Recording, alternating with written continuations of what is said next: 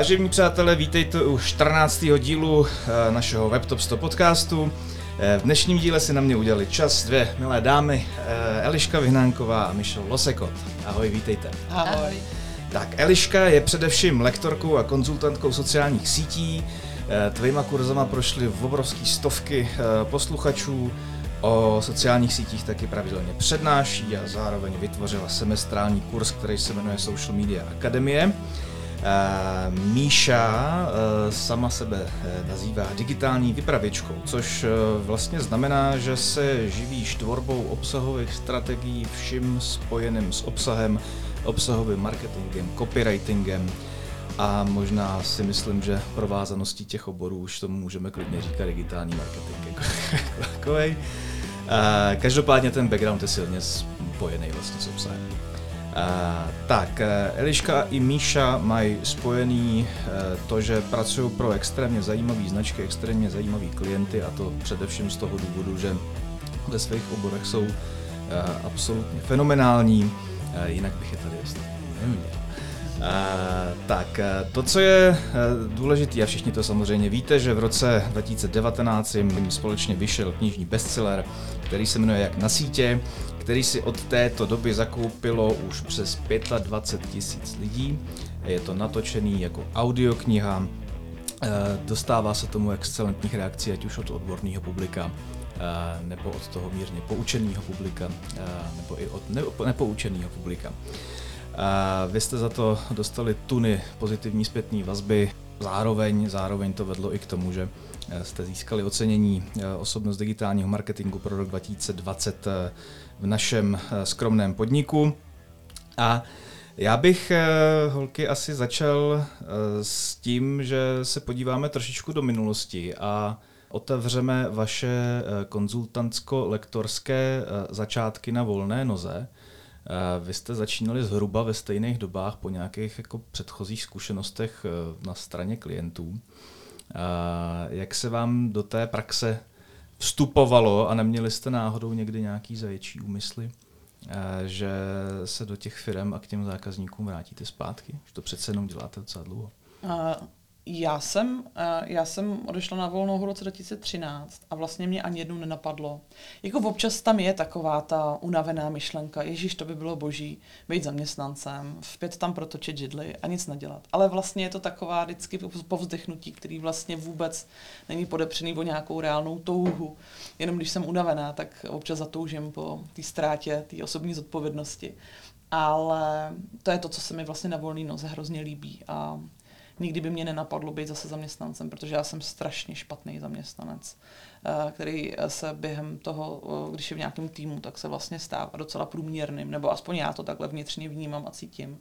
Když to na volný noze, kde jsem svým pánem a můžu si rozhodovat o svých věcech a jakýkoliv rozhodnutí jsem za něj zodpovědná já, ať už dopadne dobře nebo špatně, tak eh, je pro mě strašně silný. A stejně tak vlastně, jak moc pracuji, tak moc vydělávám a jak moc jsem dobrá, tak, eh, tak moc velký mám ohlas a to je prostě skvělý. Tak to mám asi velmi podobně jako Eliška. Myslím, že jsem na volný noze o maličko díl jenom, nějaký teď jedenáctý rok. A mám tam taky jako velkou eh, páku tu svobodu. No. Mám pocit, eh, což je čistě asi domněnkologie moje, že kdybych byla zaměstnaná nebo dělala v agentuře, tak bych takovou svobodu v rámci výběru klientů možná neměla. Takže to mě na té volné noze docela drží. A no, taky to, že si můžu vlastně ten režim dělat podle sebe. Nemám pocit, že mi něco chybí, eh, že se mi po něčem stejská, protože já jsem předtím jako zaměstnaná byla vlastně v novinách a v Mladé frontě jsem dělala a potom v Martinus.cz, v internetovém knihkupectví. A to jsou vlastně velmi jako specifičtí zaměstnavatele, specifické znaky, značky v oboje. Takže mi nemá co chybět, no. Hm. Um, jak těžký byly ty začátky? Respektive, kdy jste si uvědomili, že můžete být opravdu sebevědomí, protože ten svůj obor zvládáte na jedničku a převažuje nějaká poptávka nad nabídkou, řekněme. Už to u tebe nastalo. Já právě zrovna přemýšlím, že tam ještě nejsem. A... ne, my jsme, myslím si, že uh, já, si, já si pamatuju, že jsem byla asi půl roku na volný naze a právě jsem s Myšel seděla na kafi a na Národní a já nevím, jestli si to Myšel pamatuje. A vyprávěla jsem jí o tom, že jsem strašně ve stresu, protože mám pocit, že pokud když jdu za klientem, tak mi ten klient oznámí, že jsem nedostatečná, neschopná, neumím to a nepotřebují mě. A ona mi tehdy řekla, hele, prosím tě, kup si uh, Sheryl Sandbergovou knížku, přete se do toho a tam na nějaký straně 43 nebo něco takového byl popsaný syndrom podvodníka. A což je vlastně to, že máme pořád pocit, že vlastně jsme podvodníci eh, v tom, co děláme. A dost často se to týká třeba uměleckých profesí, že vlastně jak tam není úplně jasná měrka toho, že tam není nějaká stupnice výkonu nebo něčeho takového. Takže ty lidi mají dost často pocit, že eh, si je okolí váží víc, než by mělo. A ono to postupně ubejvalo, ubejvalo, ubejvalo a samozřejmě každý úspěch, každá, každý pozitivní školení, pozitivní ohlas, hlavně mi teda hrozně pomáhají, pomáhá, když třeba někdo z mých kolegů, odborníků, který si vážím, pochválí moji práci, tak to nějakým způsobem ten syndrom, syndrom podvodníka trošku odmazává, ale nemyslím si, že jsem z něj ještě úplně venku. Uh-huh. Já myslím, že ty pochybnosti se ti jenom během kariéry jako mění. Na začátku je máš přesně, jak se ptala, kam ta tvá otázka mířila, na základě nějakých, nějakého pocitu nedostatečnosti, protože nemáš dost zkušeností a toto živí, ten syndrom podvodníka, nebo to, že prostě nejsi eh, dostatečný. A třeba eh, já si myslím, a bavíme se o tom taky často se Liškou, že teď už se to proměnilo do té fáze, že tvé jméno tě předchází, ty bys ho měl dostat, kamkoliv přijdeš a třeba v téhle roli uh, umět říkat nevím a ne, je to, co je vlastně nová výzva v rámci tady proměny toho tématu. Jo. Takže já jsem se musela hodně dlouho učit, že můžu i s mým jménem v mým pozici říkat, hele nevím, hele neumím, hele na tohle nejsem dobrá, na tohle jsou lepší úplně jiní lidi a to zase třeba u mě teď živí ten pocit nedostatečnosti, který místama mám. Takže podle mě to mají všichni pořád a když to nemáš, tak to je možná to, kde by se měl zastavit a říct si, a sakra, mhm. já si myslím, že jsem dobrý, tak tam je něco špatně. Ty jsi, Eliško, říkala zajímavou věc, že tě jako motivuje, když tě pochválí někdo z té komunity. Já to trošku převotočím, to, co jsi říkala. A jak je pro vás důležitá ta komunita jako taková? A jako pro freelancerky, jako pro uh, holky na volné noze? Uh, jsou tam ty lidi, dokážete, dokážete eh, těžit ze schopností a známostí těch lidí, kteří vás v rámci té digitální komunity obklopují, zároveň jste schopni jim to vracet, nebo, nebo je to spíš takový ten, takový ten jako jednocestný biznis, který, do kterého moc jiných lidí nezasahuje? Pro mě je komunita důležitá hodně, jak z pozice těch lidí, kteří jsou zkušenější a já vím, že můžu zvednout telefon, můžu napsat a můžu se jít nachytřit, tak z pohledu, že si předáváme, pomáháme se zakázkama, často se vzájemně oslovujeme, protože víme, jak se nám spolu dobře pracuje, um, jak jsme zkušený kdo a tak. A a zároveň mám pravidlo, že kdykoliv někdo napíše, kdo začíná, ať na volný noze obecně, anebo je to začínající copywriter nebo obsahový marketér a napíše, že chce jít na kafe a nachytřit se co a jak a čemu se vyhnout a co dělat, tak mám pravidlo, že jdu vlastně vždycky, protože mám pocit, že té komunitě musím něco vracet, protože já z ní vlastně dodnes taky těžím a je to jedna podle mě z nejdůležitějších věcí, který na volný noze má, že máš nějaký network, o který si můžeš opřít a s kterým můžeš spolupracovat a vlastně ty si sám na každý zakázce buduješ takovou mini agenturu, protože to nikdy neuděláš sám ty velký klienty. Teď si mě úplně dojela, já to asi budu muset dělat taky. já, jsem, já jsem větší samotář, protože já vlastně jediný, kdy jsem pracovala v týmu na volný noze, tak to bylo právě s Michel, když jsme dělali Prahu. Ale jinak tím, že já se hlavně zaměřuju na ty školení a konzultace, tak to je fakt jako většinou můj boj, že jdu a školím, jdu a konzultuju a nebudu si kolem sebe tým. Ale právě třeba ta Social Media Akademie, kterou si zmiňoval na začátku, tak tam mi obrovsky vlastně pomohlo to, že mám v té komunitě doufám dobré vztahy a že jsem mohla díky tomu vlastně sestavit tým lektorů, který, eh, který mi pomohli a pomáhají doteď dělat eh, tu akademii lepší, protože tam neškolím primárně já, ale právě jsem si na každý to téma vybrala někoho, u koho si myslím, že je v tom tématu nejlepší. A tím, že jsme se už znali a jsme přátelé, jsme kamarádi, jsme známí, tak mi na to vlastně všichni kývli a ještě nikdo nezdrh, což je mm-hmm. úplně fenomenální a jsem za to strašně moc ráda. A stejně tak to, co říkala Michelle, že a, vlastně nemám pocit, že by aspoň ve velké míře nějak tam jako fungovala řevnivost. že už jsme v té fázi asi, nebo já si mám pocit, že jsem v ní byla vždycky, že ráda jdu na školení kolegů, oni přijdou ke mně, já se od nich ráda nechám inspirovat, uh, ráda je zmiňuji na svých školeních, uh, cituju je a nemám pocit, že by ten rybníček byl tak malý, že bychom si museli bojovat o koryta. Těch lidí, kteří se potřebují naučit, je strašně moc. Uh-huh. Jak dlouho vy se vlastně znáte? My se známe podle mě od nějakého roku 2013, 12, jsme se potkali na nějakém Foursquare srazu tehdy, podle mě ještě, možná Je to 2012, tak nějak. Já se právě nepamatuju, když jsme se Foursquare sraz, to je si, No, to je, je to dobrý. jako perfeká historie. Vždycky na školeních Eliška říká, že jsme z doby dinosaurů, kdy ještě na Twitteru nás bylo pár a všichni jsme se znali jménama a chodili jsme, měli jsme srazy offlineový a tak. Pak jsme spolu dělali Web Expo, myslím někdy 2014 nebo 2013 hmm. asi a od 2015 jsme začali připravovat jak na sítě a pak spustili jak na sítě, takže to jsme spolu začali i pracovat pak. Takže 2015, a to, to sahá takhle hluboko teda do, do To byly 2015. školení, to byly školení. My jsme vlastně začali nejdřív školit a myslím si, že v září 2017 mi Michelle řekla ano na knížku. Hmm, jo, Já si to přisluhuju, že jsem ji tak dlouho uháněla. Přesně, Okay. přesně. Až v září na jednom školení řekla, jo. Tak Takže vy jste začali společnýma školeníma teda. Mhm. Okay. A mm, ty se jmenovali od začátku stejně jako ta knížka? Jo, to bylo jak na sítě, no. Dobrý. Um, ty říkáš, uh, přemluvila se Michel. Uh, jak to probíhalo? Bylo to dlouhé a No. nenápadně jsem ji ostřelovala ostatně jako ze vším, Přijděte vždycky udělat přijdu. kafe, protože to je... Bylo to dlouhý a pomáhali mi s tím i ostatní, uh, protože ve chvíli, kdy, uh, samozřejmě já jsem vždycky uh, přemýšlela o tom, že by bylo fajn nějakou knihu napsat, protože jsem měla za to, že žádná pořádná není. Což jsme si pak při rešerších vlastně ověřili, že jsme nenašli. A vlastně vám přijde, že i v zahraničí moc, jako, a tím nechceme samozřejmě nějak jako vyvyšovat tu naši práci, ale taková knížka, kterou my jsme si představovali, že jsme ji vlastně nikde nepotkávali. Takže někdy 2015 jsem někde na konferenci, myslím, že ji právě pořádal Jan Melville Publishing s Growjobem, osobní růst, tak se někdo zeptal, jako, jakou knížku by doporučila. Já jsem říkala, že jsem ještě nenapsala, jak sebevědomně.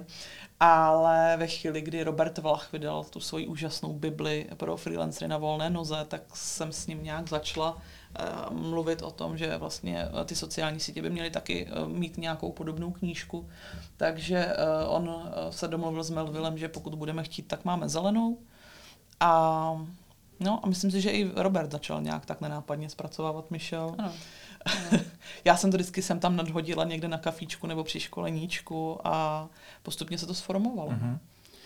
Michel, ty jsi předtím psala nějaký jako knížky sam, sama, že jo? Mám takový Jo, pocit. vlastně jako v tisku papírové vyšla jedna bez jablka a já vlastně tím, že jsem předtím měla tu zkušenost, co to jako je napsat knihu a to vlastně bylo ještě neporovnatelný, protože bez jablka jsou lifestyleové sloupky, na který si jako sedneš v kavárně, dáš si dvojku červenýho, napíšeš sloupek na téma, nevím, sex pod mě, tak tady prostě jsem viděla, že to bude jako ještě horší, ještě delší a tím pádem já jsem se tomu jako hodně dlouho bránila. I tomu tématu přišlo mi, že nejde napsat knížku o sociálních sítích tak, aby v momentě, kdy ji dopíšeš a trvá další půl roku, než ta knížka se objeví na pultech, takže v ten moment, kdy ji jako zavezou do knihkupectví, už přece musí být neaktuální. A, a vlastně v momentě, kdy jsme se začali bavit už vážně, tak moje podmínka byla dobře, ale pojď vymyslet, jak to udělat, aby ta kniha mohla tři, čtyři roky být na pultech a bude pořád aktuální a zároveň to fakt bude knížka o sociálních sítích. Jako.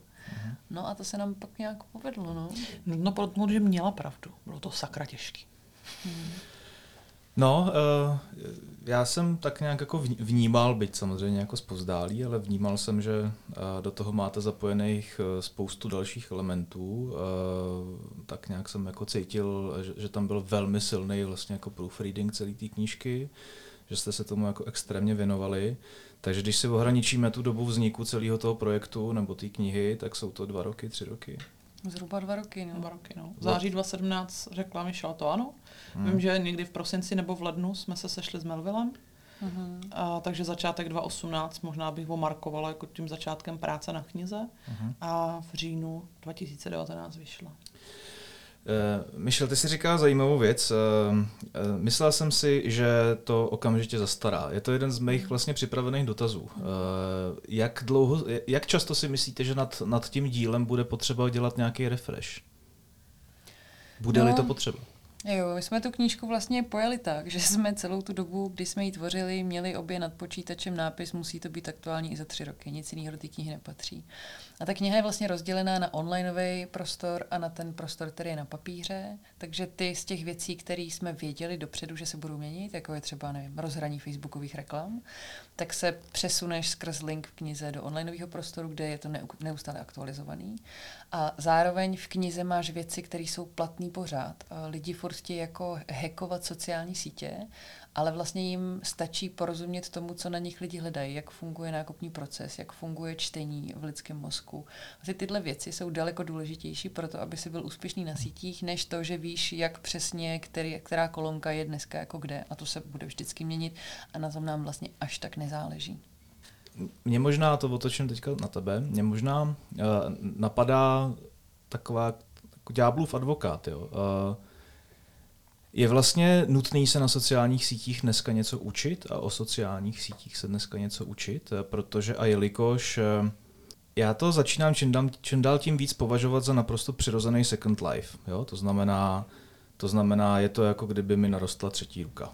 A, a, a myslím si, že dnešní lidi a se s tím prostředím sociálních médií natolik zžili, že to považují za naprosto jako svoje, jejich prostředí, přirozený prostředí, ve kterém existují. A nenadejde brzo doba, kdy uh, číst si o tom, jak být úspěšný na sítích a chodit na školení, jak být úspěšný na sítích, uh, nebude už vlastně jako pase?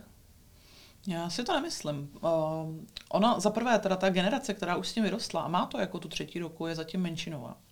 A já se vlastně pořád potkávám s lidmi, kteří dokonce neumí ještě ani ty nástroje ovládat, protože je třeba nepoužívají tak často a potřebují se naučit, protože marketing, protože mají nějaký biznes a podobně. A ono to právě není jenom o tom vědět, jak tam klikat a tu aplikaci používat, ale pokud vlastně chceš být dobrý a chceš dělat dobře marketing, tak je to přesně o tom, co učí Michel, to je to copy, to pochopení smyslu toho, jak lidi přemýšlejí na těch sociálních sítích. Jsou to vlastně prodejní dovednosti a všechny svým způsobem dovednosti, které znáš i z ostatních aspektů marketingu, ale oni nemá každý vrozený.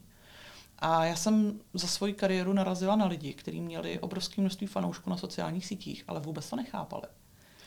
Vůbec nechápali tu podstatu toho, jak to funguje. Prostě se jim nějak šťastně podařilo, ale bylo vidět, že jako každým krokem můžu úplně brutálně selhat.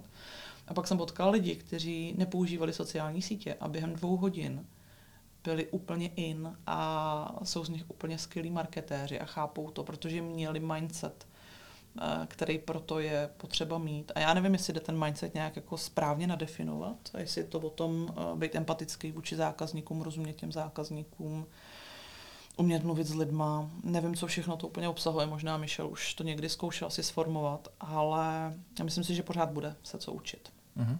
No mně přijde, že vlastně žijeme v době, kdy hodně přirozených věcí lidstvo zkoumá, aby v nich bylo jako lepší. A souhlasím s tebou, že to bude přirozenost, že si to tvoření si nějakého svého online alter ega už je teď vlastně součástí našich životů ve velké míře a bude to ve větší a ve větší. Na druhou stranu jako aktuální bestseller je jak, jak spát, nebo jak se to jmenuje ta knížka od Melvilla. Jo, lidi zkoumají, jak lépe spát. Je to taky velmi přirozená věc. Jako sex je taky přirozený, ale když si k tomu dostudeš tantru, bude to trošku lepší. Jako jo. Do hudby se umíme vlnit všichni, ale když se naučíš kroky na valčík, tak ti to tančení taky půjde lépe. Takže já beru, že ten marketing na sítích, umění vytvářet nejlepší obraz sebe sama, je taky přirozený, ale půjde ti to lépe, když dostaneš notičky, jak na to. Uh-huh. Kdo po vás typicky chce ty notičky? Eh, kdo je ten váš zákazník dneska? U mě úplně všichni, od uh, mámy na mateřský, která prostě chce třeba na fléru začít dělat nějaký prodej, uh, občas i nějaký mladý člověk, který se chce naučit sociální sítě, přes všechny možné varianty, které si dokáže představit, až po generální ředitel nadnárodních firm, který se třeba chtějí sami naučit, jak na LinkedInu vystupovat a být reprezentací té firmy a být zároveň inspirací pro zaměstnance. Takže tam já tam ten rozptyl mám velmi široký, protože tím, jak vlastně mým cílem je naučit to kohokoliv, tak eh, za mnou chodí kdokoliv. Já to mám asi rozdělený, já mám uh, zároveň školím a zároveň mám klienty, o který se starám, takže já na školení mám asi ty větší firmy a ty korporace, když vím veřejný školení, kam se může přihlásit vlastně každý. A, a pak ty moji mm, klienti, o který se starám na bázi nějakého měsíčního fíčka nebo jedno, jednorázových projektů, tak to jsou menší střední firmy, mám pocit, nějaký jako srdcaři a hezký brandy, který mají pocit, že spolu nějak souzníme a já jim můžu část té energie předat. Uh-huh. Jak vůbec vnímáte uh, kvalitu té komunikace na sociálních sítích uh, na soudobém trhu? A omezme to asi na, na český rybníček. Je to lepší nebo je to naopak horší? Zlepšuje se to všechno? Já jsem chtěla říct, že se to zlepšuje, že jako už uh, míň dostávám hloupý dotazy stran firm typu, proč bychom měli mít zaměstnance na LinkedInu. A, podobně. a když je tam budeme mít, tak oni nám je ukradnou. Přesně, to už jsem neslyšela dva roky normálně. si říkám, jestli My nechceme už... tunit profily našich zaměstnanců, pak všichni vidí, že jsou dobrý a nikdo nám je ukradne. A to byl hrozně častý dotaz v minulosti. A přesně, jak se vlastně ty sociální sítě stávají jako čím dál tím víc každodenní součástí uh, lidí, tak vlastně tam většinou není ani ta oponentura stran managementu, že to nepotřebují nebo nechtějí. A dávají tomu vlastně větší, větší tlak na to, aby to bylo kvalitní a chtějí se vzdělávat a chtějí o tom vědět víc a chtějí být lepší. A má to takový vývoj, mám pocit, že jak jsme v tom vlastně v obě uh, zhruba těch deset let, tak lidi se před, nevím, osmi lety učili, kde jaká ikonka, kde co vyplnit a jak to jako celý funguje. A teď už se vlastně nestane, že se na školní zeptáš, eh, jestli si někdo myslí, že to, co mají na hlavní stránce, je náhodný, tak eh, před pár lety byl úplně normální, si všichni mysleli, že prostě to tam jako někdo nevím, prostě, že se to jako objevilo úplně náhodně. Hlavně říkali, aha, já nevidím všechno. No a teď už jako lidi tady ty všechny základy ví. Naopak mi přijde, že už končí to období, kdy se naučili vytvářet nebo poznat aspoň smysluplný obsah, co to vlastně jako je. A přijde mi, že teď přichází to období, kdy většina našich klientů už chápe, že má mít jako strategie, což je ještě ten vlastně jeden stupínek nad tím a nejčastěji s námi řeší strategie, obsahové plány a to zase třeba tři roky zpátky vůbec nebylo běžný, to byla naprostá výjimka, že přišel někdo, měl zpracovanou strategii. Jo. Takže má to nějaký vývoj, no nevím, co bude po strategii, ale vyvíjí se to dobrým směrem. Zkusme se možná trošku zastavit u těch strategií, to je v poslední době jako velký eh, trend, respektive eh, ty klienti to začínají vlastně jako sami chtít. Eh, jak, jakmile to začne chtít sám klient, tak to znamená, že to je strašně trendy věc. Jo. Nebo že četl, že četl naši knížku. A nebo, a nebo že četl vaši knížku. A jak na to chodíte? Jak, jak, jak, jak, se, jak se typicky po, poučte eh, průměrně vzdělané v sociálních sítích publikum eh, našeho podcastu, jak, jak na strategii? Ty si říkal, Michal, že teď často s klientama děláš, tak možná nazdílej. Jo, eh, no tak jako základní, základní myšlenka je, pokud nevíš, kam jdeš, nemůžeš si naplánovat cestu. Takže uh, klienti často přijdou s tím, že znají výsledek, kam by se možná chtěli jako dostat, ale ten výsledek je pojmenován velmi vágně, například chci, chci, chceme víc fanoušků, chceme prodávat přes sítě, chceme zachránit krachující značku přes sociální sítě. A my vlastně musíme naplánovat tu cestu. Takže strategie má tři části, tak jak ji vidíme my se Liškou, a ta první je nějaký audit, jak se nám dařilo do teďka, čeho jsme schopní, čeho nejsme, zmapujeme práci v týmu, jaký profily využíváme, a v druhé části si nastavíme nějaký cíle, to znamená, že krom toho, že si řekneme, že nechcem zkrachovat, tak si teda nastavíme číselně, co to znamená, v jakém časovém období, jaký na to máme rozpočet a co tím vlastně teda chceme docílit, jakýma metrikama to budeme sledovat.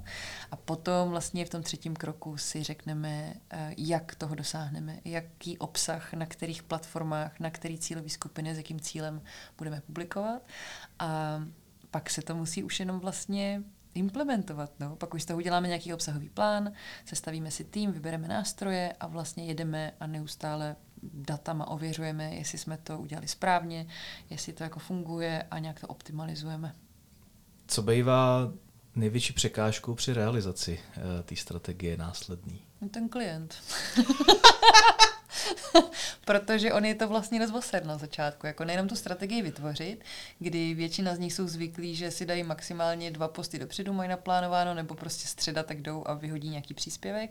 A ty je vlastně najednou učíš jako přemýšlet, hrabat se v datech. To myslím je nejbolavější pro většinu z nich, pro ty malé značky, které na to nejsou zvyklí. Učíš je nějak eh, to plánovat, jim to přijde nepřirozený, nekreativní a vlastně než si těch pár typů triků osvojí, aby je mohli využívat, aby byli více kreativní, tak jim to přijde hodně práce, kterou vlastně nechtějí dělat a já je úplně chápu. Pro mě je to takové, když děláš doma generální úklid jarní, tak prostě je to taky jako voser, no. Já mám vlastně zkušenost z právě ze Social Media Akademie, která je postavená tak, že kromě toho, že účastníci dostanou na lejvárnu od těch mých Avengerů, tak uh, ještě musí během těch tří měsíců napsat právě strategii pro svůj projekt nebo pro svoji firmu.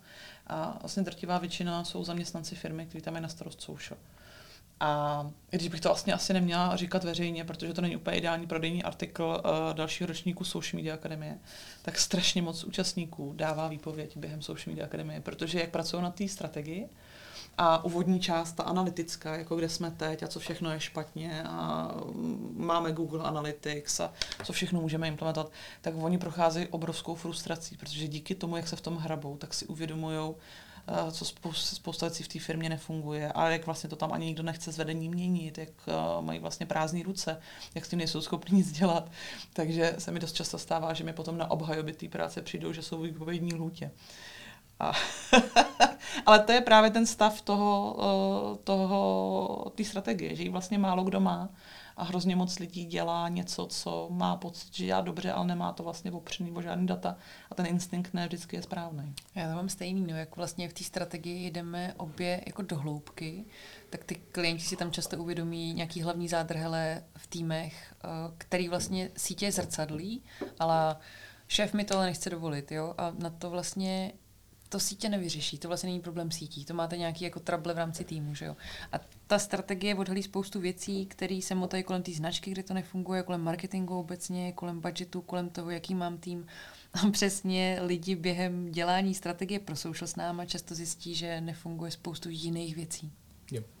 Že se musí vrátit ne o krok, ale o, o deset kroků zpátky, aby, aby to nahodili Ukročit zpátky, bokem a jít zpátky na No, nebo dokonce jít jinam, no. Jasně. Um, Všichni šéfové určitě pošlou svoje Jo, já jsem si myslím, že jsem si udělal skvělou, skvělou reklamu. Jako, myslím, že na akademii. Můžu to zavřít příští rok. Proč myslíš? Já si myslím, že tohle je naopak jako právě to nej, Možná, že ty si to uslyší, řeknou, to je skvělá výzva. Hmm. Uh, naše firma funguje skvěle, takže příští rok tam Elišce posíláme našeho social media člověka. Hmm. Jak často se vlastně dostáváte do těch jako úkrokových situací? To znamená, eh, to znamená, opravdu přijdete na to, že nefunguje, nefunguje-li ten brand jako takový, nemůže fungovat jeho komunikace na sociálních sítích. Je to jako běž, běžná, běžný zjištění, ke kterému jako se dopátráte, anebo je to spíš výjimečný? Já třeba u dvou z pěti klientů, kteří za mnou přijdou. A v ten moment já tu práci, kterou děláme spolu, zastavím a pošlu je za brandařem, pošlu je za někým, kdo s nimi sestaví marketingovou strategii, protože na to já se nespecializuju pošluje za někým, s kým postaví web novej, jako pošluje vlastně velmi často jinam a možná to bude skoro půlka klientů, který mě oslovují a myslí si, že jenom potřebují zlepšit social, že jenom potřebují lepší texty na webu, tak zjistíme, že vlastně to je špička toho ledovce a že pokud oni jako nepostaví ten zbytek, tak my se spolu nehneme. V jaký fázi na to tak jako přicházíte? Um, čím dříve, tím lépe samozřejmě asi, ale říkáš sama, že se to stává až když ta spolupráce nějakým způsobem je rozjetá. No, na první schůzce třeba, první, druhá schůzka to vlastně zjistíš. Jo, jo, hmm. okay. Já to mám vlastně podobně, že já uh, přímo nepracuji aktivně s nimi na té strategii většinou, ale uh, s klientama to řeším konzultantsky. To znamená, my si uh, teď teda v době covidu uh, dáme online call a probereme, co všechno. Já na ně nasázím vlastně, co všechno by si měli připravit na další schůzku a ona dost často ta druhá schůzka se furt odkládá. A to je přesně ta známka toho, že buď se na to vykašlou, anebo že vlastně si uvědomí tu práci, kterou tam mají a vlastně mm, je, je to pro ně komplikovanější, než si, než si reálně představovali a ne vždycky to dojde do cíle. No. Hmm. Ještě stále se setkáváte s tím, že ta firma bere sociální sítě, ať už jakýkoliv, jako instantní platformu eh, vedoucí k nějakému úspěchu, eh, nebo to začínají brát nějak jinak? Myslím, že takových lidí je pořád spoustu, akorát asi nechodí za náma, protože už jim jako došlo, že jo. my ten přístup máme jiný. OK. Uh, ty zakázky, které vy typicky teda odmítáte, jsou asi zřejmě, předpokládám, ty lidi, kteří hledají ten rychlý success. Uh, mm. Jsou tam nějaký další politické strany za váma chodí třeba? Nebo... Choděj. Já mám Já je odmítám. No. Jo. Já tam mám nějakou hranici, komu bych řekla ano, ale samozřejmě taky jsem v tomhle případě vybíravá. Ale to vlastně ono to jde jednoduše u těch politických stran, no, ale pak vlastně když mám třeba veřejné školení nebo když mě osloví nějaká firma, tak uh, ono se člověk nemůže udělat nějaké jako vyslat agenta a udělat brutální check-in majitele a, a toho, jaký je jeho politický pozadí a jak vnímá svět a, a jestli to není nějaký pravicový extremista a podobné záležitosti. Ale musím zaťukat, že se stalo málo kdy, že bych, uh, ale stalo se to samozřejmě, ale um, že by se mi to nějak vracelo. Já vlastně většinou tím, že jsem hlavně lektorka, tak většinou přijdu pořeším s nima, vysvětlím, jak ty sociální sítě fungují, udělám školeníčko, občas nějaký workshop do toho a ne vždycky, nebo většinou málo kdy se pak ještě někdy vidíme, to znamená, že uh, už si nezasahuji do těch životů tolik. Já to mám asi jako dost specifický v tom, že mě vlastně na marketingu nebaví marketing. Mě na něm baví, že můžeš pomáhat jako výrazně projektům, který podle tebe mají smysl. Takže se mnou to musí nějak jako souznět a vlastně jsem extrémně vděčná za to, že jsem v kariéře v pozici, kdy si to můžu dovolit, kdy jako můžu tím, koho si vyberu, komu budu pomáhat, kdo bude víc vidět, nějak měnit svět minimálně kolem sebe, ten můj nejbližší. V tuto chvíli si dovolím naše povídání přerušit s krátkým promozdělením, které se týká soutěže digitálních projektů WebTop 100. Ta v nedávné době odstartovala a vy tak můžete přihlašovat vaše inspirativní projekty do některé ze 17 letošních soutěžních kategorií. Vše naleznete na webu www.webtop100.cz, kde se můžete zároveň i přihlásit. Všechny nejzajímavější a zároveň vítězné projekty vyhlásíme posléze v listopadu letošního roku na konferenci WebTop 100 spojené právě s vyhlašováním vítězů soutěže. Těšíme se na vaše projekty. Když se vezmeme sociální sítě jako komplex, eh, je to obrovská plocha, která má bezesporu vliv na lidský rozhodování, na vnímání světa, na politické preference, eh, na sebevědomí jednotlivých lidí a podobně. Um, jakým způsobem cítíte, že se v tomto duchu sociální sítě rozvíjí? Je to ten, ten jako brainwashing eh, je rychlejší, efektivnější, eh, nebo si to začínají lidi víc uvědomovat a, a mají, mají trošičku jako větší odstup? Kolik máme času na ten rozhovor? Tohle je strašně velký téma a já si nemyslím, že se lidstvo nějak jako v průměru ochytřuje a je inteligentnější. A, a ale vlastně ty nástroje, který eh, jako má k dispozici, jsou bohužel vlastně pořád víc k tomu, že jsou masový, což vede samozřejmě k těm problémům, který si myslím, že všichni vnímáme a všichni vidíme a ne vždycky se týkají marketingu, dost často se týkají samozřejmě politiky a dalších věcí, ale zase na druhou stranu, jo, já se vždycky utěšuju tím, že ta situace byla vždycky stejná, ať se to týkalo španělské chřipky, nebo se týkalo 16. století, já nevím čeho, ale že to vlastně bylo furt stejný, jenom ty způsoby toho, jak jsme komunikovali, jak jsme vnímali pravdu a lež, prostě byly trošku jiný a nebyly zas tak masový. To znamená, že to, že teď cítím frustraci, že tamhle ten je takový a tamhle ten je takový, vlastně vyplývá jenom z toho, že teď to vím díky sociálním sítím. Takže já se snažím od toho mít jako relativně odstup a říkat si, lidi byli vždycky takový, jenom teď to vidíš, protože k tobě těch informací prostě jde víc. Dřív by se se tím možná jenom netrápila. Stalo se ti někdy, že bys jako zavřela dveře před nějakým svým známým, který eh, s kým, s kým si chodila na základku třeba? A protože se, jen protože se vyjadřuje nějak na sociálních sítích. Mm, mm. A je to otevřelo tu jeho hlavu směrem k tobě. Musím zaťukat, že moje bublina zatím funguje Spolehlivá, v pohodě. Je, nebo jsem, možná jsem se jich nezeptal na správnou otázku, anebo oni mi neodpověděli na nějaký post, ale nevšimla jsem si, že by někdo masově ode mě utíkal, takže doufám, že jsem na té uh, dobré straně barikády, která mě vyhovuje a jsou tam se mnou. Michel, dá se, uh, dá se to umění toho, nenapadá lepší slovo, ale řekněme brainwashingu, uh, naučit? No, záleží, co se z toho přesně chceš naučit. Já na školeních říkám, že je velmi tenká hranice mezi přesvědčováním a manipulací a tím, že v tomto životě máme každý jako jiný cíl karmický, tak je velmi jako rozdílné, co se budeš učit. Jo? A dá se to naučit, no, jasně, že se to dá naučit a začíná to asi u nějakého zájmu o lidi, jak fungují, jak se mají, co cítí, co prožívají a u nějaký tvojí hranice, jestli chceš manipulovat, jestli chceš přesvědčovat, jak budeš násilný, jestli je to dobrý, to, co po těch lidech chceš a tak dále, no. Uh-huh. Uh, kdo to podle vás dneska dělá na českých sociálních sítích dobře?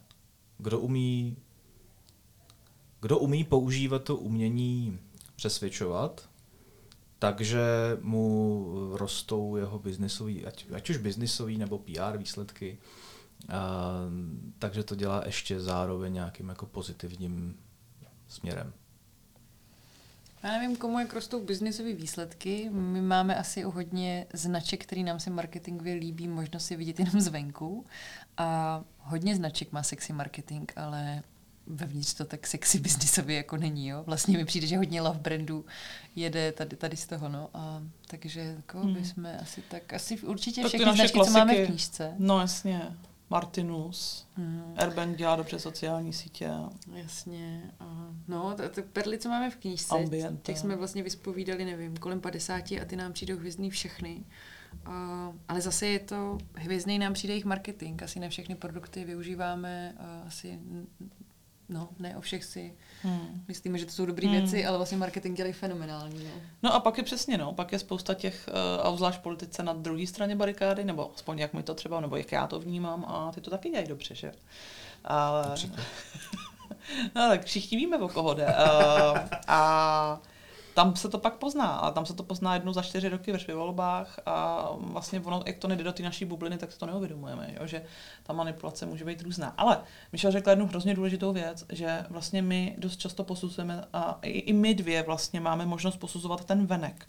To znamená, my řekneme, hele, tahle komunikace je skvělá, tahle komunikace, tenhle post je jako, jo, jako příklad ukážeme, čeho tenhle post může dosáhnout, ale vlastně dost často to taky vychází z našich preferencí, co se nám líbí, protože jsme v tu chvíli cílovka toho mhm. postu, mm. tak se nám samozřejmě líbí. Když nejsme cílovka toho postu, tak řekneme, ten je hnusný, ten je ohavný, ale on může skvěle biznisově fungovat přesně na tu cílovku. Jo. A často nevidíme do toho zákulisí, no. Mm. Ale vlastně uh, jako takový hezký příklad je, že já třeba říkám na školeních, ať sledují Bena Kristová.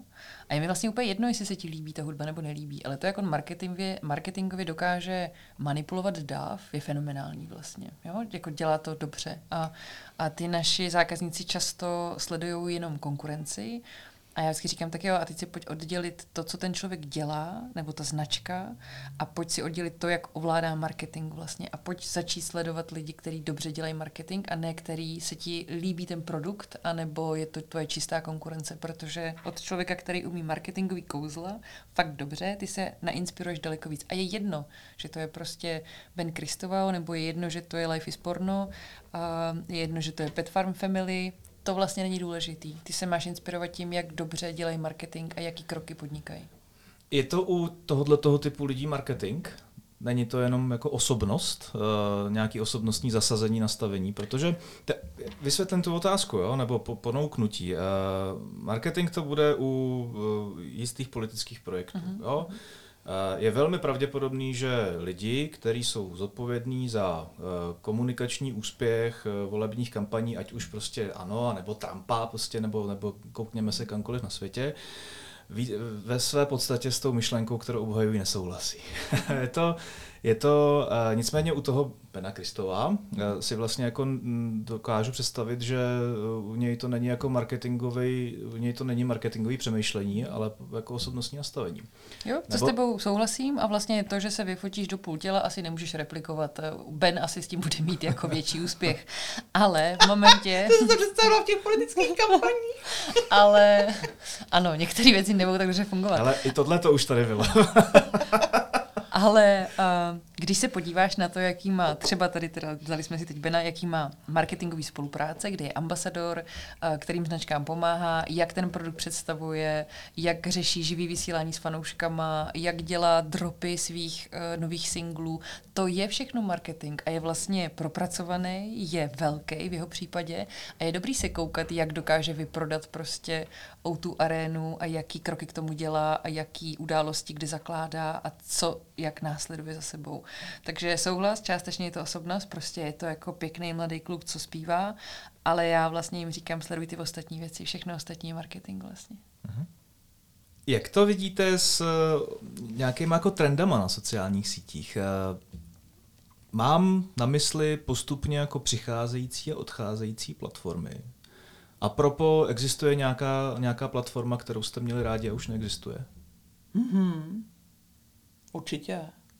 A? Teď si nemůžu jak se jmenuje. Uh, jak se jmenovala taková ještě, než byl Facebook Live, uh, byly ty dvě, dvě platformy, které poprvé streamovaly live Periskop. video. Periskop. Jo? Periskop byl skvělý.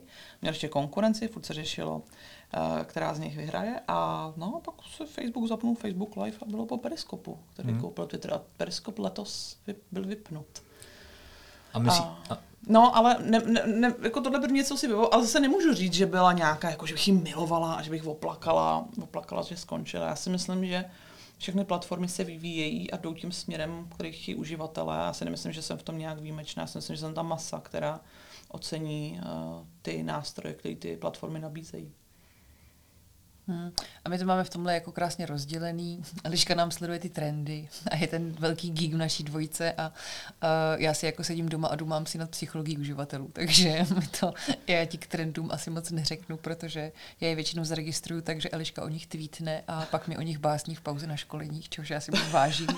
A, tak asi můj vztah k trendům. No. Asi je. na to, jakou dělám práci, bych uh, měla být daleko větší jako early adopter a to já teda nejsem. Ale já to klidně rozvedu. Uh, já jsem teď s Popcornem sledovala Clubhouse a vlastně vůbec ten uh, růst uh, audio platform, že Twitter má teď Spaces, Facebook rozvíjí další.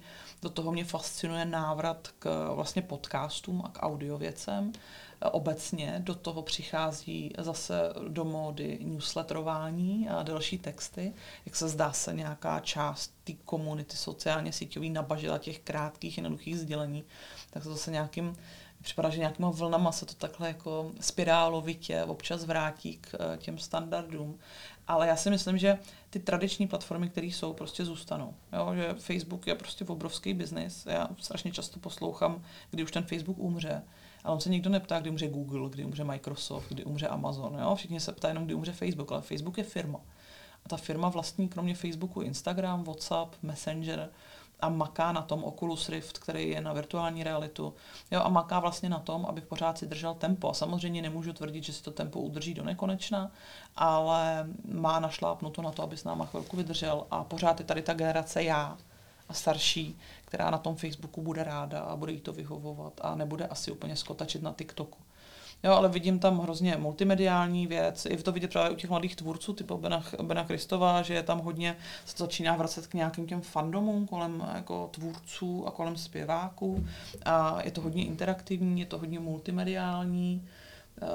A uvidíme, no. Uvidíme, co přijde. Teď že byl chvilku Clubhouse, předtím byl TikTok uh, uvidíme, co přijde za rok, za dva a kterým směrem se to ubere. Čím si vysvětluješ ten jepičí život Clubhouse? Teda já, já nechci jako předjímat, ono se to samozřejmě může ještě za týden jako otočit znovu, jo, ale, ale eh, já jsem tím totiž úplně jako fascinovaný.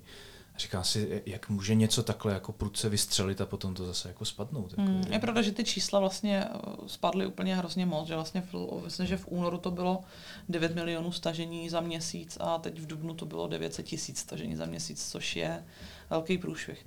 A já si myslím, že Clubhouse nemá moc šanci se udržet vedle právě Twitteru, Facebooku. Že ty platformy, které už jako mají nativně obrovské množství uživatelů, Uh, tak uh, zavedou něco takového, tak proč bych vlastně používala další platformu. Ale to nejzásadnější je, že vlastně tam bylo obrovský FOMO. Ten nástroj je skvělý. To, že si můžu vlastně pustit rozhovor, tam naskočili hned na začátku, když byl bavit o tom českém Clubhouse, samozřejmě on nějakým způsobem rostl předtím v zahraničí, uh, v Čechách přišel na začátku roku, ale vlastně to, jak přišel, bylo fenomenální v tom, že ty si tam mohl zapnout a vlastně povídat si s člověkem, který ho neznáš, eh, který byl tam, jako je tam doteď, tam je jemi, jsou tam investoři, jsou tam lidi ze z různých oborů, top marketáci. Já jsem tam poslouchala vlastně pět ředitelů marketingových českých firm a ředitele, kteří si mezi sebou povídali o tom, jak pracovat s klientama, eh, jak řešit kampaně. A to je takový insight, který prostě nikde jinde nedostaneš. Takže bylo to skvělé. Ale jak začalo přibývat uživatelů a začala se objevovat taková ta únava, no ale já nemám jako 24 hodin denně čas na to mít zapnutý Clubhouse a poslouchat to, tak to postupně ty lidi podle mě unavilo a začal ten zájem klesat. A když ti odejdou ty influenceři, když ti odejdou ty velký jména, tak s nima postupně odcházejí ty lidi, kteří je poslouchají. Ale říkám, já to nemyslím si, že to nutně, já si pořád myslím, že to je skvělá součást jakýkoliv komunikace. A teď je otázka, jestli se udrží Clubhouse, a nebo jestli se to uchytí na těch standardních platformách. Mhm. Myslíš, že jsou nějaké tendence uh, od těch velkých hráčů, ať už to bude, bude Facebook nebo Twitter, uh, podobný formát vlastně jako replikovat nebo si to, nebo si to celý jako nakoupit? Ale já jsem, pokud se nepletu, tak tam byly snahy o nákup Clubhouse, který nedopadly. Myslím, že teda ale Microsoftem a ostatně se vyjádřili, že ne. Myslím, že se mluvilo o nějakých, tyjo, teď abych nekecala tu částku, ale byly to samozřejmě velké miliardy. A nedošlo k tomu. A tam vždycky o Facebooku v té historii je vidět. Prostě buď tě koupím, anebo tě skopíruju. Tam ten vzoreček je prostě historicky, historicky jasný. Ale Twitter přišel s těma Twitter Spaces relativně rychle a je vidět u těch velkých tvůrců zahraničních, že oni vlastně všichni postupně přešli na Twitter Spaces, protože je to pro ně přirozený prostředí, který už znají, takže nemají potřebu používat něco jiného a uvidíme, jak se to chytne někde jinde. Ono to bude, ale hele, to nikdy nebude nějaká celebrita, ale TikTok. Jo? To je prostě jenom jedna funkce, která je užitečná a může být skvělá v tom, že já můžu prostě dělat rozhovor z vany nebo z postele, protože mě prostě nikdo nevidí a ať jsem kdekoliv a dělám cokoliv, tak si můžu popovídat mm, z druhé strany planety, se můžeme si v jedné místnosti na audiu a to mi přijde vlastně boží. Uh-huh. Ale nebude to, nebude to prostě mainstream. Nikdy. Jaká je vůbec podle vás eh, taková to dosažitelná budoucnost eh, sociálních sítí? Já mluvím, mluvím v kontextu nějaké jako otevřenosti versus cenzury, eh, jestli tam takovýhle jako zásahy budou důležitý, nebo už dokonce jsou snad důležitý, nebo jestli postačí nějaká moderace a případně jako propojení s osobnostníma, osobníma údajema, a tak, aby jsme předcházeli takový tý jako neviditelnosti, nebo myslíte si, že ta neviditelnost je pro, pro zachování eh, vlivu sociálních sítí důležitá? Mm, no, přijde mi důležitý říct, že ty už teď máš možnost si vybrat platformu, na který budeš fungovat na základě toho, jak svobodomyslná je a jaký má pravidla. Takže můžeš jít na Twitter, kde nemusíš být pod svým skutečným jménem, můžeš vytvářet parodické účty, můžeš tam daleko víc kravit ale prostě taky to má, jak jsme zjistili, teď nějaký hranice. Jo? Zároveň můžeš dávat pravidelně všechny svý data Facebooku a zároveň vůbec nikdo neřeší přesně, jak už Eliška říkala, Google třeba. Jo? Takže ty si už teď můžeš vybrat, jak, kolik svobody vlastně chceš mít v rámci té komunikace. Asi ta moderace je přesně v nějaký míře, já asi nejvíc s ním s tím Twitterem, jak to moderuje, užitečná a možná dobrá, ale sama nevím a nemám dostatek dat na to ani zkušeností, kde končí svoboda slova a kde začíná nějaký obecný bezpečí. To je, to je přesně to téma, který teď vyvstalo z zrušení účtu Trumpa. Mm-hmm, a začal se vlastně velmi intenzivně. A bylo fascinující sledovat lidi, kterých si vážím na obou stranách barikády. Prostě byli lidi, kteří říkali, hele, to není OK, že mu to zrušili, je tady prostě nějaká svoboda slova, ale byli to oponenti Trumpa. Jo? Mm. To nebylo tak, že by byli pro Trumpovský, ale prostě řekli, hele, tohle není svoboda slova. A pak zároveň druhá strana říkala, a, že svoboda slova přesně končí tam, kde ohrožuješ někoho jiného, kde nenarušuješ tu svobodu a, někoho dalšího. A ona ta moderace, je strašně těžký téma. Třeba Facebook, který je samozřejmě nejvíc jako napadaný, protože je to největší platforma, která existuje, tak on vydává obrovské množství peněz a obrovské množství lidí na to, aby zvládal tohle. To znamená, když někdo začne live streamovat teroristický útok, nebo na to dává dětský porno, nebo jakýkoliv zneužívání násilí, tak uh, se investují obrovské peníze do umělé inteligence, která to zkouší brzdit a vymazávat dřív, než se to vlastně k někomu dostane ale ty tvůrci a ty autoři vždycky najdou nějakou cestu, jak to odšůrat samozřejmě, takže vždycky jsou o krůček napřed. Do toho čtu články o tom, jak lidi, kteří jsou zaměstnaní, jako ty moderátoři obsahu vlastně, jak každý den je pro ně naprostý peklo, protože se dívají na obsah, který vlastně nikdo z nás vidět nechce a u nich je to jejich práce to regulovat. Já vlastně vůbec nevím, jestli někdy vznikne, nebo jestli někdy ta technologie se dostane tak daleko, že opravdu bude před těma tvůrcem a před těma zlýma lidma a dokáže to nějakým způsobem regulovat. A mně se líbí ta myšlenka toho, a já jsem vlastně velkým zastáncem, že bychom všichni měli tu modrou fajfku, která by vznikla na základě toho, že stejně jako třeba je to v kryptosvětě, když si chci směňovat prostě kryptoměny ve směnárnách, no tak prostě musím poslat občanku. A musím ověřit, že jsem to já, musím ověřit adresu. A kdybych měla tu fajfku na těch sociálních sítích, tak druhá strana vidí, ale já mluvím s reálnou Eliškou. A zároveň bych si možná nedovolovala to, co si dovoluju, když jsem tam anonymně, a zároveň, kdyby na mě přišel někdo bez fajfky, tak já řeknu to nějaký troll, falešný účet a vlastně nenechám se s ním nějakým způsobem vůbec rozhodit. Uh-huh. Dobře, holky, vraťme se na začátek. A zajímá mě, a blížíme se ke konci, a zajímá mě, co plánujete v brzké době zajímavého. Máme za sebou velmi netypický rok, rok a půl. A zkuste mi, zkuste mi popsat, jaký to mělo vliv na vaše fungování eh, obecně a co se teďka s tím plánovaným a doufám, že už jako konečným rozvolněním té situace bude předpokládaně ve vašich eh, ať už osobních anebo více profesních životech dít. Mně se změnilo to, že jsem samozřejmě přestala školit a přednášet a což já jsem teda nepřesunula do onlineu, ale řekla jsem si, že ten čas naplním jinak od nějakého studia až po to, že mám víc kapacity na klienty, který můžu dělat prostě z domova a přes Skype a, a tak.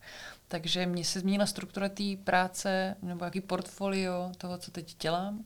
A teď se to bude asi postupně maličko vracet, už začínají být první termíny, které vypadají, takže snad i někdy jako očkolíme, když se to zase ještě maličko víc rozvolní, takže si myslím, že se to vrátí zpátky do nějakého poměru půlku, půlku, půlka školení, půlka klientů. No. A takže u mě asi nic dramatického, tím, že to mám jako variabilní to portfolio. No. No já jsem, já jsem mm, naopak vlastně hrozně rychle přešla na online, na online školení a nemůžu si to vynachválit, že nemusím z domu. A já jako introvert to vlastně jako strašně cením, že se zamknu doma v pracovně a odškolím a o přestávkách si prostě doma dám kafe a, a pomazlím se s dcerou a je mi vlastně hrozně dobře. A, takže trošku teď s obavama sleduju to, že budu se muset vyrážet do světa. ale uh, oni samozřejmě ty živý školení mají taky něco do sebe, ale já musím říct, že mě se ten svět změnil spíš v tom, že jsem právě byla víc doma a víc s rodinou a uh, jsem za to moc vděčná, že jsem si to mohla takhle užít a zároveň, uh, že jsem nepřišla o práci jako spousta lidí, kteří takový štěstí neměli. Hmm. To jsou dobré zprávy. Mm-hmm. Nakonec. Děkuji za návštěvu. Rád jsem vás tady měl. Děkujeme za pozvání. Ještě mi odpověste na poslední moji otázku, kterou tady pokládám všem, které samozřejmě žádný dobrý podcast se neobejde bez jednotící otázky nakonec. Uh, prosím vás, tři věci, bez kterých se neobejdete ve své praxi. Mobil. Notebook. Internet. Mm, OK, OK, dobře, dobře. Mobil, notebook, internet, no asi to bude stejný, že? Mm. Přemýšlím si ještě něco důležitějšího. Možná mobil bych přežila, ale notebook a internet potřebuju moc. No, asi jo. Dobrý. Tak jo, eh, děkuji moc ještě jednou, ať se vám daří. Moc děkujeme. My děkujeme, měj se hezky. Eliška Vyhnánková, Michel Osekot. Mějte se krásně. A my se uslyšíme znovu zhruba za dva týdny. Eh, držíme se v současné periodicitě vydávání našeho podcastu. Mějte se fajn. Naschledanou.